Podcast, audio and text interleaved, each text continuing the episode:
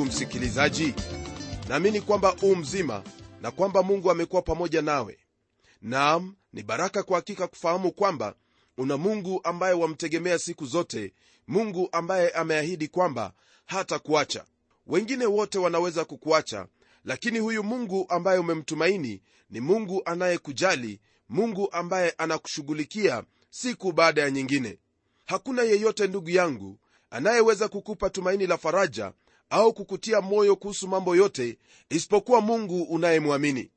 Naam katika mambo yote yanayotendeka hapa ulimwenguni kuna yale ambayo kwa hakika hakuna yeyote anayeweza kukuzungumzia au kukupa tumaini ambalo ni la kukufariji kama vile yesu kristo huwafanyia wale wote ambao wamemwamini. Msikilizaji wangu napenda uweze kufahamu kwamba licha ya kwamba waweza kuwa na rafiki wa karibu lakini inapofikia habari ya mauti hawezi akawa na maneno ya kukufariji au wewe ukawa na maneno ambayo kwa hakika yatamfariji. Mauti na kifo ni jambo ambalo watu hawapendi kulinena hata kidogo. Maana jinsi ilivyo watu wanaogopa mauti watu wanaogopa kifo. Wanaogopa kwa kuwa hawajui ni kitu kipi ambacho kitawapata baada ya kufa lakini kwako wewe ndugu msikilizaji mungu amekupa fursa njema ili kwamba uweze kufahamu kwamba katika yesu kristo una tumaini la kukufariji na kukutia moyo. Na zaidi sana hasa katika kuja kwake yesu kristo. Twaendelea kujifunza kutoka kwenye hiki kitabu cha wathesalonike wa kwanza sura ya 4 na somo letu la leo laanzia ile aya ya 13 hadi ile aya ya 18 msikilizaji wangu sehemu hii ambayo tutajifunza siku hii ya leo ni sehemu ambayo ina umuhimu sana katika maisha yako kama muumini. Sehemu hii yazungumzia kuhusu kuja kwake yesu kristo ili aweze kulichukua kanisa lake. Haizungumuzi habari ya kuja kwake yesu kristo kwa haraka wala paulo hakuyatumia maneno yaliyoonekana kana kwamba yesu kristo angerudi kwa haraka jinsi ambavyo watu wengi waliweza kufikiria kwa wakati ule. Paulo alitaka watu wafahamu kwamba ijapokuwa yesu kristo yuwaweza kukawia lakini kuja kwake ni lazima atakuja. Muda na saa wala mwaka haingeweza kujulikana. Na hilo ni jambo ambalo pia bwana yesu kristo aliweza kusema yeye mwenyewe kwamba wakati wake wa kuja hajui ila baba peke yake ndiye ambaye anajua. Habari za kuja kwake yesu kristo ndugu yangu kwa wakati huu zimechukua zaidi ya miaka elfu mbili lakini unaposikia kwamba yesu kristo anakuja upesi ina maana kwamba jambo hilo ndilo ambalo lipo kwenye mpango wake mungu wa hivi karibuni. Isitoshe hiyo pia ina maana kwamba yesu kristo yuwaweza kuja saa yoyote ile.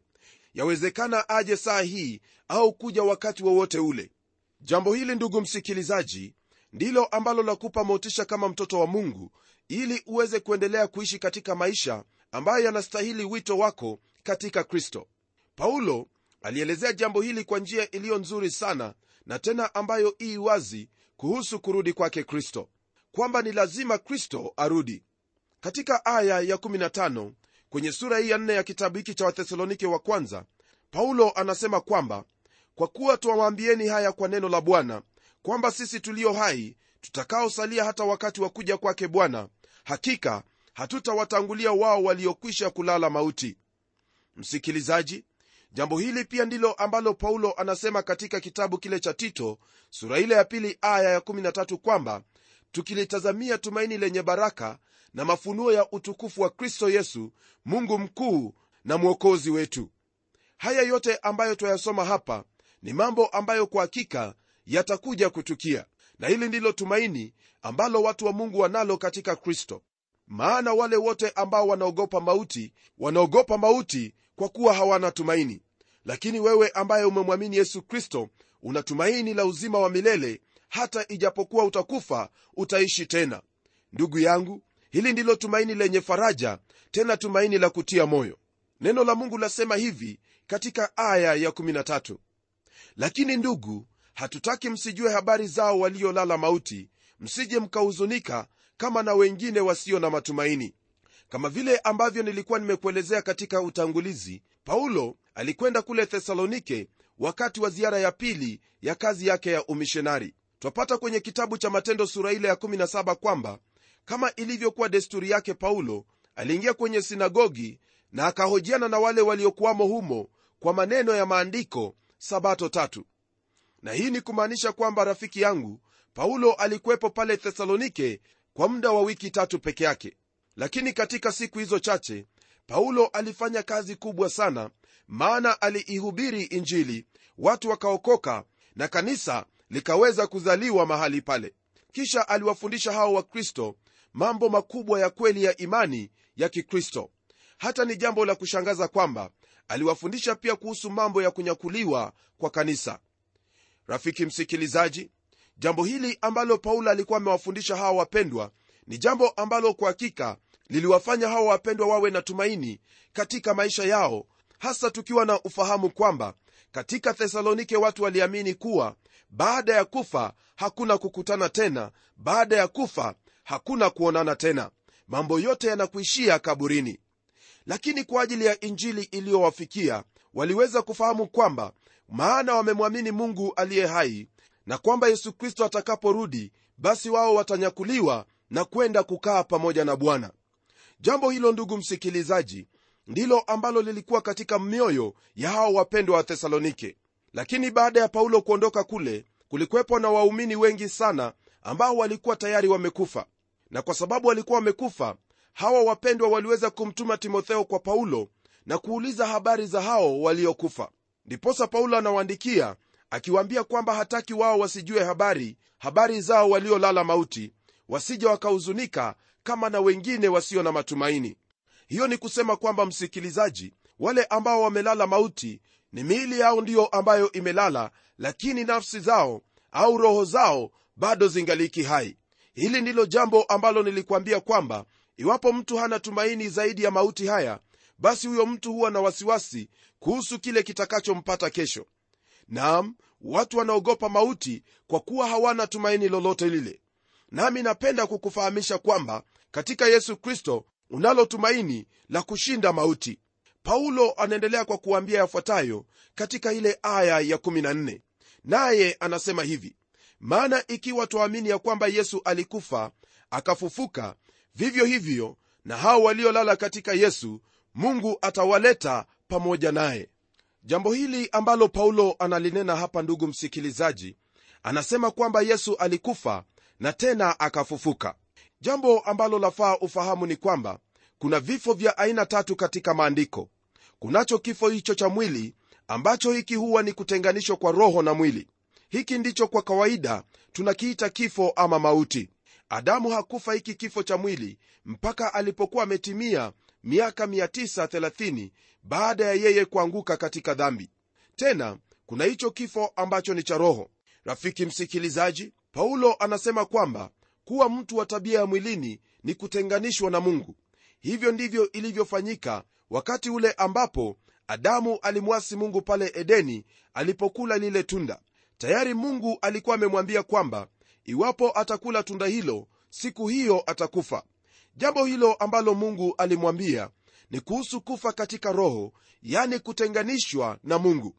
Kile ambacho kipo kwa wale wote ambao hawajamwamini yesu kristo katika maisha yao wao wametenganishwa na mungu. Maana kile ambacho kipo ni kwamba yeyote ambaye hutenda dhambi yeye ametengwa na mungu. Katika kitabu kile cha isaya neno la mungu latuambia kwamba dhambi za watu wa mungu ndizo ambazo ziliwatenganisha na mungu. Na vivyo ndivyo ilivyo kwetu siku hii ya leo. Maana neno hilo latuambia kwamba maana wote wametenda dhambi na kupungukiwa na utukufu wa mungu lakini wanafanyika haki kwa imani katika kristo kwa hivyo ndugu msikilizaji iwapo wewe haujampokea yesu kristo wewe hauna ule uhai unaotokana na mungu uhai ambao ni wa uzima wa milele bali wewe unaishi tu katika mwili huo lakini umetengwa na mungu. Hiyo ndiyo ambayo twaita mauti ya kiroho. Msikilizaji wangu adamu alijificha kutoka kwa mungu kwa kuwa yeye tayari alihisi hali hiyo ya kutengana na mungu na hivyo ndivyo ilivyo miongoni mwetu siku hii ya leo maana kuna watu wengi ambao wanamtoroka mungu. Hawataki kumsogea mungu maana wanajua kwamba wao ni watenda dhambi wao wanajua kwamba wamemwasi mungu katika maisha yao. Lakini usiendelee kutoroka jinsi ambavyo adamu alivyofanya maana adamu alimtoroka mungu lakini mungu aliendelea kumtafuta. Sikia hauwezi ukampata mungu kwa njia nyingine yoyote bali yeye ndiye ambaye yuwaweza kukupata. Na hiyo ndiyo sababu aliweza kumtuma mwana wake yesu kristo ili kwamba aje hapa ulimwenguni na afe kwa ajili yako na kwa ajili yangu. Neno hili la mungu latuambia kwamba mungu alitupenda sisi hata tulipokuwa wenye dhambi kristo akafa kwa ajili yetu. Tena yesu kristo alisema kwamba yeye ndiye njia kweli na uzima hakuna yeyote yuwaweza kwenda kwa baba ila kwa njia ya yeye. Rafiki msikilizaji najua kwamba wewe ungelipenda kuwa na ushirika na mungu ungelipenda kuweza kumpendeza mungu katika kila njia. Na hiyo ndiyo sababu labda wewe unakwenda kanisani au ndiyo sababu wewe una dini uliyo nayo lakini jambo ambalo ningependa uweze kufahamu ni kwamba dini hiyo yako haiwezi kukufikisha kwa mungu. Kumbuka kwamba adamu alipomwasi mungu alijitengenezea matawi matawi ambayo yalijaribu kuficha uchi wake. Hiyo ni mfano wa dini. Dini siku zote hujaribu kumwonyesha mwanadamu kwamba yuwaweza kwa uweza wake kumfikia mungu lakini nakwambia kwamba hauwezi ukamfikia mungu kwa njia yako. Basi kile ambacho kipo rafiki yangu ni kwamba wewe mgeukie yesu kristo naye atakuwasilisha kwake mungu. Maana yeyote ambaye amemwamini yesu kristo yeye hufanyika mwana wa mungu kuna fursa yako rafiki yangu utoke katika mauti hayo ya roho na kuweza kuingia katika uzima. Kristo yesu alisema kwamba wote ambao wamemwamini wametoka katika mauti na kuingia uzimani.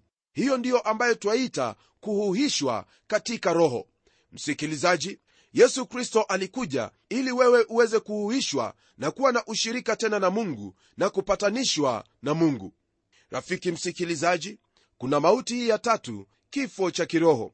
Hali hii ni hali ambayo itakuwepo kwa kila mmoja ambaye amemkana yesu kristo na akafa kwa jinsi hiyo. Jambo hili ambalo nalisema hapa msikilizaji ni kwamba mtu anapokufa akiwa hajampokea bwana yesu kristo kama mwokozi katika maisha yake basi yeye hutenganishwa na mungu milele.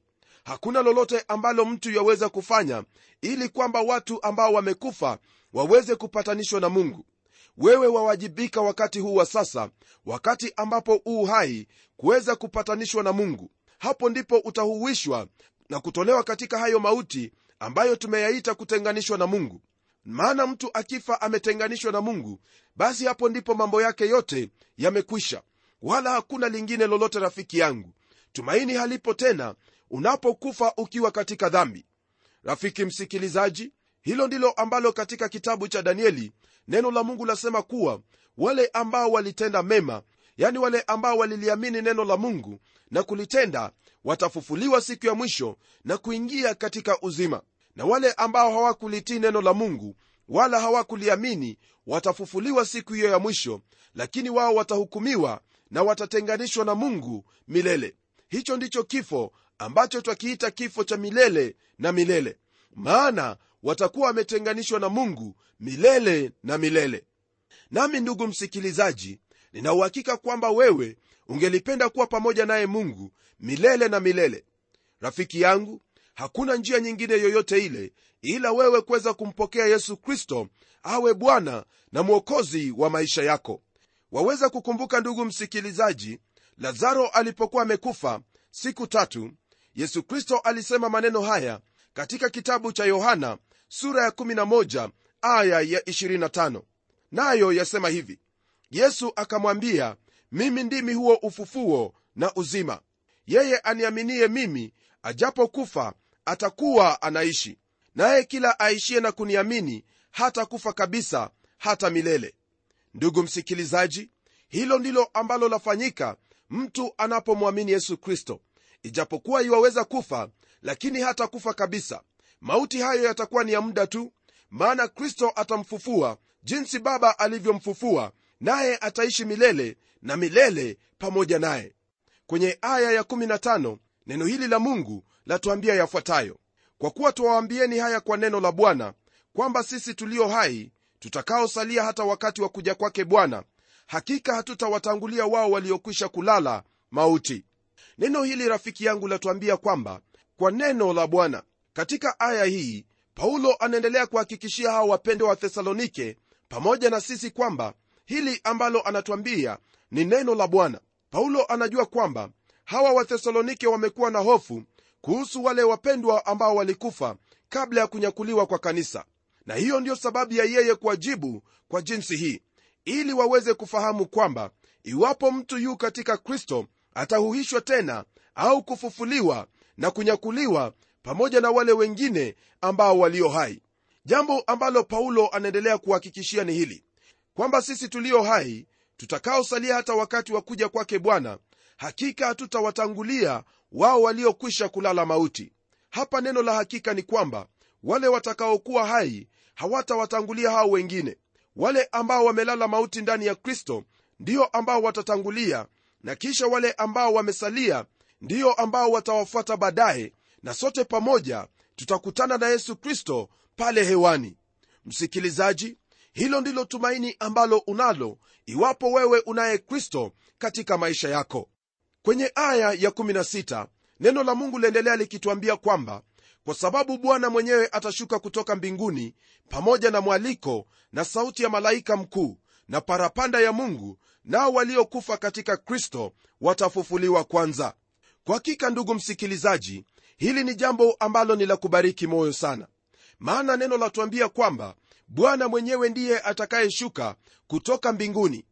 Mimi ninapenda hayo maneno sana kwamba siye mwingine wala siyo malaika ndiye atakayetumwa ili aje. La ni bwana yule ambaye nimemwamini. Ni huyo bwana ambaye umemwamini ndiye atakayeshuka pamoja na mwaliko na sauti ya malaika mkuu na parapanda ya mungu hili ndilo jambo ambalo litafanyika wakati huo. Wakati ambapo kristo alikuja hapa ulimwenguni aliwatuma malaika wake ili kwamba watangaze habari ya kuzaliwa kwake. Lakini wakati huu hamtumi mtu yoyote. Yeye mwenyewe anakuja na atawakusanya wateule wake wote ambao ni mataifa pamoja na watu wa israeli nao wataingia katika utawala wake ambao atakuwa ameuanzisha siku hiyo. Hili kwa hakika rafiki yangu ndilo tumaini lenye faraja na lenye kutia moyo kwamba huyo ambaye umemwamini hata mtuma mwingine bali atakuja mwenyewe. Kristo atakuja mwenyewe ili aweze kukufufua iwapo utakuwa umelala na kama utakuwa hai basi wewe utabadilishwa mara moja na utafanana naye na utapaa mbinguni na utakuwa pamoja na bwana milele.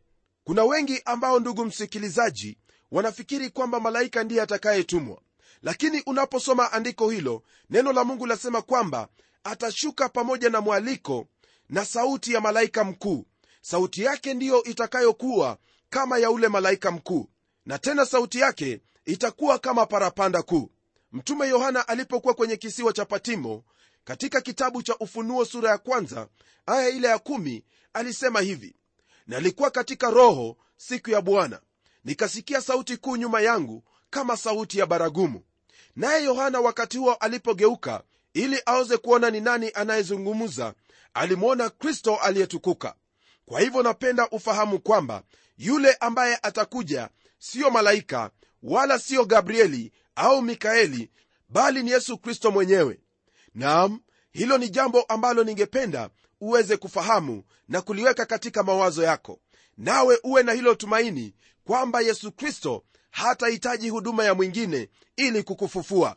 Jinsi tu hakuhitaji huduma ya yeyote yule wakati aliposimama kwenye kaburi lake lazaro na akamwita aje nje. Ndugu msikilizaji hili ni tumaini lenye faraja. Tunapogeukia aya ya 17 na 18 neno la mungu latuambia hivi. Kisha sisi tulio hai tuliosalia tutanyakuliwa pamoja nao katika mawingu ili tumlaki bwana hewani na hivyo tutakuwa pamoja na bwana milele. Basi farijianeni kwa maneno hayo. Maandiko hayo ambayo tumeyasoma msikilizaji ni maandiko ambayo kwa hakika yanaendelea kutupa faraja katika maisha yetu. Yesu kristo ana mpango ulio wa ajabu sana mpango ulio mzuri kuhusu kila mmoja ambaye amemwamini.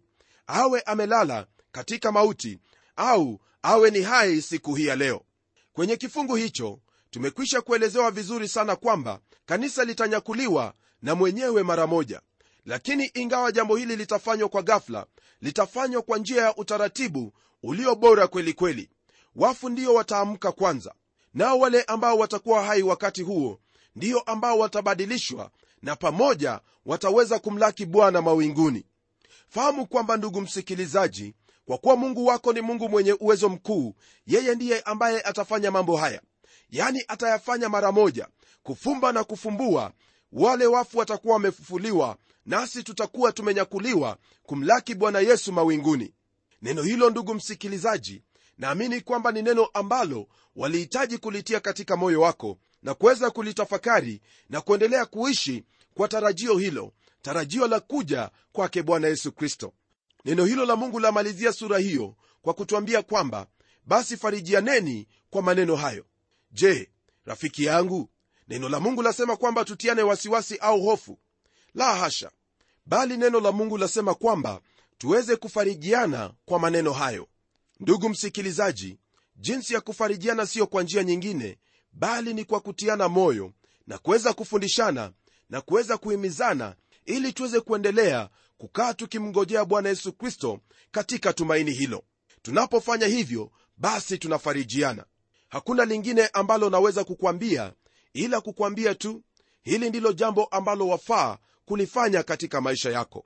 Nalo ni kukaa katika hilo tumaini ambalo ni la uzima wa milele katika yesu kristo. Jambo lingine ni kwamba ni lazima uwe umempokea yesu kristo kama bwana na mwokozi wako ili uwe na tumaini hili. Je unalo tumaini hili katika maisha yako? Au hauna tumaini? Maana kama hauna tumaini utaendelea kuishi kwa hofu na uoga uoga wa mauti kwa kuwa hauna uhusiano na mungu kwa kuwa haujapatanishwa na mungu. Lakini mbona iwe hivyo? Mbona usimpokee yesu kristo na upatanishwe na mungu na upate tumaini hili? Tumaini hili lipo kwa kila mmoja anayemgeukia mungu kwa imani katika mwana wake yesu kristo. Hili ni jambo la uhakika kabisa maana mamilioni ya watu wamefanya hivyo nawe waweza kuungana nao katika ufalme wake mungu katika jamii yake mungu kwa kumwamini yesu kristo kama bwana na mwokozi wa maisha yako. Hebu tuombe pamoja. Baba mungu katika jina la mwanao yesu kristo na kushukuru kwa kuwa wewe ndiwe mungu na wala hakuna mungu mwingine kama wewe. Asante kwa ajili ya wema wako na fadhili zako ambazo ni za milele. Katika wema wako bwana na neema zako wewe umetufanyia njia ili kwamba tuweze kuwa na tumaini lenye faraja tumaini lililo hakika tumaini hili lipo katika yesu kristo mara tu tunapomwamini. Naomba kwa ajili ya ndugu yangu msikilizaji kwamba bwana utamwezesha aweze kuendelea kuishi katika maisha matakatifu maisha ambayo ni ya kukupendeza ili kwamba siku hiyo itakapofika apate kunyakuliwa pamoja na watakatifu wote. Bwana iwapo hajamwamini yesu kristo naomba kwamba atapata kuona kweli hii kweli ya neno lake mungu na tumaini ambalo lipo kwa ajili yake asante bwana maana kwa nguvu za roho wako mtakatifu utafanya haya yote kwa utukufu wa jina lako. Naomba haya katika jina la bwana wetu yesu kristo aliye mkombozi wetu. Amen. Ndugu msikilizaji baba mungu aweze kukubariki na awe pamoja nawe. Fanya uamuzi wa busara wa kumpendeza yeye katika kila ufanyalo hasa kwa kumwamini mwana wake. Hadi kipindi kijacho mimi ni mchungaji wako jofre wanjala munialo na neno litaendelea.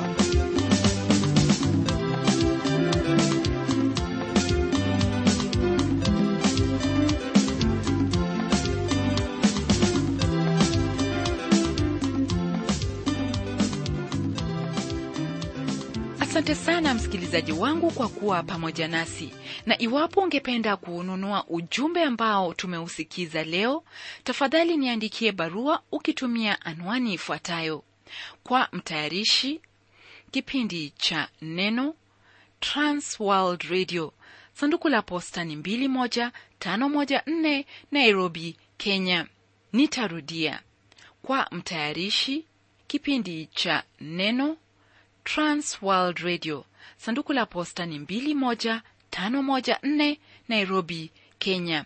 Au pia waweza kutumia anwani yangu ya email ambayo ni pomodo at twr co ke na hebu ni kukumbushe msikilizaji wangu waweza kututembelea kwenye website yetu ambayo anwani yake ni www twrafrica org na hadi wakati mwingine ni mimi mtayarishi wa kipindi hiki pamela umodo nikikuaga nikikutakia baraka teletele tele. Neno litaendelea